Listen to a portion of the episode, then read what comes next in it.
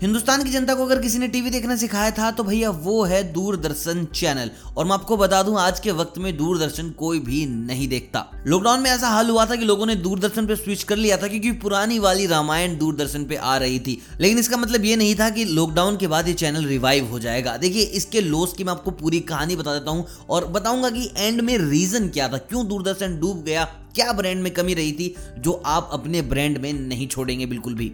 तो मैं आपको बताऊँ, आज़ादी से पहले क्या होता था? लोग न्यूज़पेपर पढ़ते थे दैट सोल या फिर रेडियो सुन लेते थे, वो भी हर किसी के पास नहीं होता था। एंटरटेनमेंट का कोई साधन नहीं था, बच्चे गली के बाहर खेलते थे। जो पढ़े लिखे लोग थे, वो भाई पढ़ते थे किताबें दैट सोल किताबें न्यूज़पेपर रेडियो एंटरटेनमेंट के नाम पे बस यही चीज़ें थी। ज़्यादा से ज़्यादा बच्चों के लिए कॉमिक्स फिर आता हिंदुस्तान में एक बड़ा बदलाव 1965 में टीवी इंडिया ने स्टार्ट किया पाँच मिनट का न्यूज़ बुलेटिन। और वहाँ पे ना, कुछ टीवी की एंकर डिसाइड की गई, जैसे कि सलमा सुल्तान जी थी, गीतांजलि अय्यर थी, प्रतिमा पुरी जी थी, और भाई चीज़ों को विजुअली दिखाया गया। लोगों को थोड़ा इंटरेस्ट आने लग गया कि हाँ भाई न्यूज़ ऐसे भी सुनी जा सकती है, कोई सामने वाला बता रहा है और हम बस बैठ के सुन रहे हैं, हमें कुछ नहीं करना। टेलीविज़न इंडिया, यानी कि टीवी इंडिया की न्यूज़ को बहुत ज़्यादा सराहाया गया। लेकिन ये हो रहा था शहर के कुछ गिने चुने हिस्सों में। बहुत अच्छा फीडबैक आ रहा था, लोगों को मज़े आ रहे थे भाई न्यूज़ सुनने में। और उस वक्त चल रही थी इंडिया में हरित क्रांति, जिसका बहुत बड़ा फ़ायदा उठाया टेलीविज़न इंडिया ने। 26 जनवरी 1967 में हरित क्रांति के लिए, किसानों के लिए, उनकी मदद के लिए एक टेलीकास्ट स्टार्ट किया गया, जिसका नाम था कृषि दर्शन। और कृषि दर्शन ने काफ़ी अच्छा काम किया, लेकिन देखिए बीच में होल पॉइंट क्या था कि भैया गाँव गाँव तक टीवी नहीं था। जिन लोगों को वाक्य में ही किसानी करनी थी, वो तो टीवी देख ही नहीं रहे थे। टीवी कुछ ही हिस्सों में था। और 1975 में बदलाव आया। दिल्ली में आया टीवी मुंबई में आया, अमृतसर में आया। सात शहरों में टेलीकास्ट होने लगा कृषि दर्शन। क्योंकि भाई, जहाँ किसान दिखते थे, वहीं पर कृषि दर्शन को चलाया जाने लगा। फिर 1967 में इंदिरा गांधी जी ने फैसला लिया कि भाई, दूरदर्शन अलग होगा और आकाशवाणी अलग। मतलब कि टेलीविज़न इंडिया अब हट के बन गया दूरदर्शन और टीवी में आया एक बड़ा रिवोल्यूशन 1982 में इंदिरा गांधी जी ने अपना सारा का सारा जो लाइव स्पीच था इंडिपेंडेंस के दिन लाइव रखा। 82 में एशियन गेम्स लाइव रहे।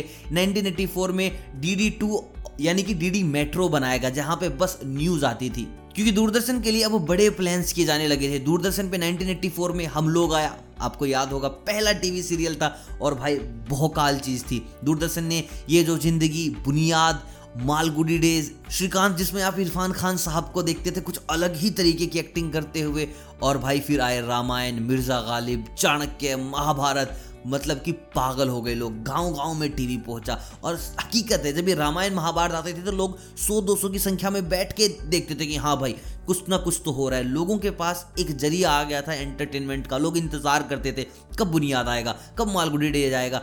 और टीवी इंडस्ट्री में आया एक बहुत बड़ा चेंज अब परिवार साथ बैठकर टीवी देखता था। बच्चे बाहर नहीं, घर के अंदर आ गए थे। लेकिन खतरा आया 1992 में। लिबरलाइजेशन आई, अब बाहर के प्लेयर्स अंदर आकर घमासान मचा सकते थे।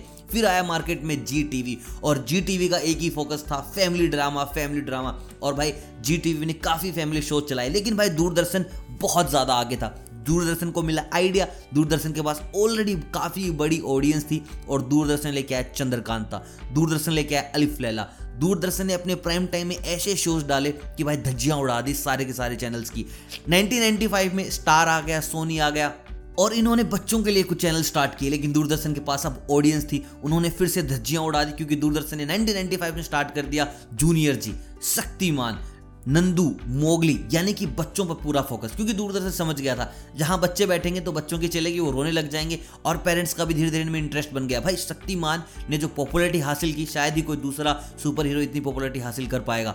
फिर साल 2000 में आया सब और सबने भाई सबकी कमर तोड़ दी। सबने लोगों को हंसाया दबा के हंसाया सबके सारे शोज़ सुपरहिट थे। स्टार ने क्या किया? स्टार ने सारे लड़कियों के लिए, महिलाओं के लिए शोज़ बनाए। जो घर की महिलाएँ होती हैं, उनको बता दिया कि भाई शाम को सात से लेके दस बजे के तुम्हें तो भाई स्टार प्लस देखना ही देखना है। लेकिन कमाल की बात ही दूरदर्शन के पास थी ऑडियंस और उन्होंने अपने फिर से स्टार्ट किया मेहर, मिस इंडिया, फिर भी दिले हिंदुस्तानी लोगों को फिर हंसाया, फिर दिया बहुत बड़ा झटका 2005 में, चलाया हवाएँ, यानी कि पैरानॉर्मल एक्टिविटी। और ये चीज़ इन्होंने सीखी थी जी से सबसे और भाई जब हवाएँ आया तो बेस्ट टीवी शो बना। उसके बाद पवित्र बंधन बनाया, सरस्वती चंद्र बनाया, जो कि संजय लीला भंसाली का था, और भाई आग लगा दी इन्होंने मार्केट में। लेकिन अब ये लोग पीछे कहाँ रहते अभी तक इन्होंने सब कुछ किया, सब कुछ। लेकिन अब यूथ बदल रहा था। अब यूथ को कुछ नया चाहिए था, यूथ को कुछ ट्रेंडिंग चाहिए था। लेकिन बिज़नेस मॉडल ने दूरदर्शन को हरा दिया।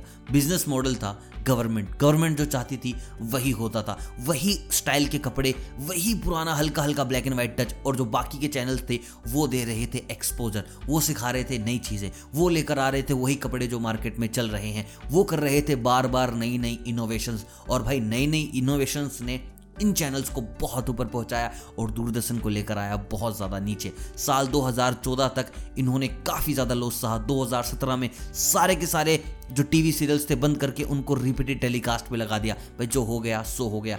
एक चीज़ थी इनोवेशन जैसे नोकिया हारा सेम उसी तरीके से दूरदर्शन हारा और इनका जो बिज़नेस मॉडल था वो बहुत गलत था।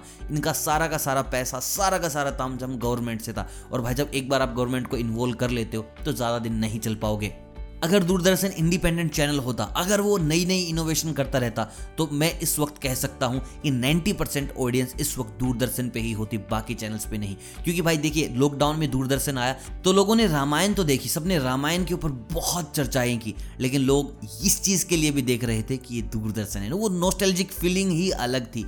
और आप देख लीजिए, जो सोच रहे थे कि रिवाइव होगा लॉकडाउन के बाद, वो ऐसा नहीं हो पाया। क्योंकि यार, अब बिल्कुल आंकड़े बदल चुके हैं। अब ओ टी टी प्लेटफॉर्म्स आ गए। 55 percent audience O T T पे मूव कर चुकी है। जो बाकी कुछ लोग हैं, वो टीवी पे देखते हैं और टीवी का अस्तित्व धीरे धीरे खत्म होने वाला ही है। क्योंकि जितने भी बड़े चैनल्स हैं, वो सब ओ टी टी में कन्वर्ट कर रहे हैं अपने आप को। आप सोनी ले लीजिए जी ले लीजिए, कोई भी बड़ा चैनल ले लीजिए, सब ओ टी टी में कन्वर्ट कर ही रहे हैं। क्योंकि भाई सबको पैसा कमाना है और एड का सबसे ज़्यादा पैसा ओ टी टी से आता है। क्योंकि यहाँ पर एड ट्रैक की जाती है। टीवी पे नो बडी नोज़ किसने ऐड देखा, कितने लोगों ने ऐड देखा। लेकिन ओ पे क्लिक के थ्रू पता चल जाता है कि हाँ यहाँ इतने लोगों ने ऐड देखी नई नई इनोवेशन नई नई चीज़ें, और वो बस गवर्नमेंट के चंगुल में फंसा रहा। वही ऑर्थोडॉक्स चीज़ें जो होती हैं रिपीटेड रिपीटेड रिपीटेड और दूरदर्शन मर गया। पहला इनका लॉस का कारण था इनोवेशन दूसरा लॉस का कारण था बिज़नेस मॉडल ये दोनों ही चीज़ों ने दूरदर्शन को डुबो दिया। So guys this is the story of Doordarshan और प्लीज़ अपने ब्रांड के साथ ऐसा कभी भी मत होने देना। भाई इनोवेशन करते रहो नई नई चीज़ें लेके आओ यूथ के लिए काम करो। जितने लोगों के अंदर घुस के काम करोगे ना, फ़ायदा उतना ही होगा। अमेजोन के मालिक ने भी कहा है कि I am very obsessed with my customers मुझे चाहिए उनके लिए सब कुछ। मैं उनके लिए कुछ भी कर सकता हूँ। कस्टमर इज़ द किंग तो आप भी अपना ब्रांड बड़ा कर सकते हैं। So guys this is the story I hope आपको पसंद आई होगी। कुछ चीज़ें सुनकर आपको ऐसे पुरानी यादें भी आई होंगी। कमेंट करके बताएँ कि आपके अकॉर्डिंग दूरदर्शन का सबसे बड़ा कारण क्या था लॉस का। अगर सेम मेरा वाला रीजन है तो comment down your favourite TV show on Doordarshan. मिलता हूँ कल। तब तक आप सभी को अलविदा।